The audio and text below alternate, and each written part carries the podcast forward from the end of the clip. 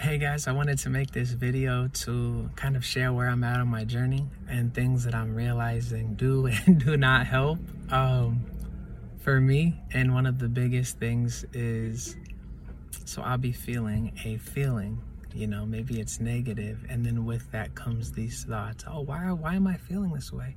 Will I ever get better? Why is this going on? And that'll kind of get me in a spiral that produces more feelings that match that and then more thoughts that match that.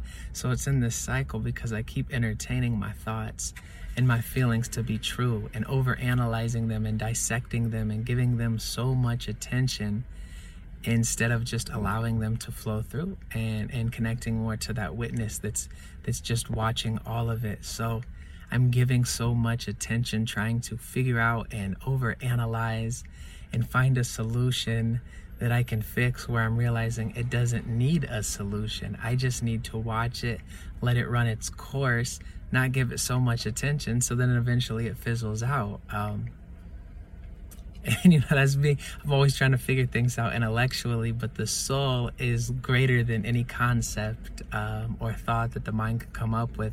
So i'm trying to essentially escape my mind using my mind. So i'm running into this trap and that produces more bad thoughts and more bad feelings um, and then panic attacks and all of that. And you know i'm not allowing myself a new beginning each moment. You know i'll even be having a pretty good day and i'll think oh when am i going to have a panic attack again? Or this feels too too good. And then boom right there more thoughts and more feelings. And then i'm back in that same place because this memory of the past and this habitual thinking and feeling have been dominating my life instead of just allowing them to pass.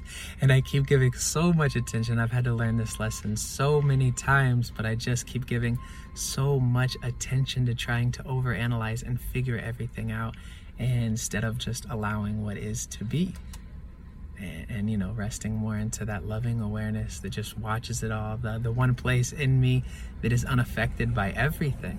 So i hope this helps you guys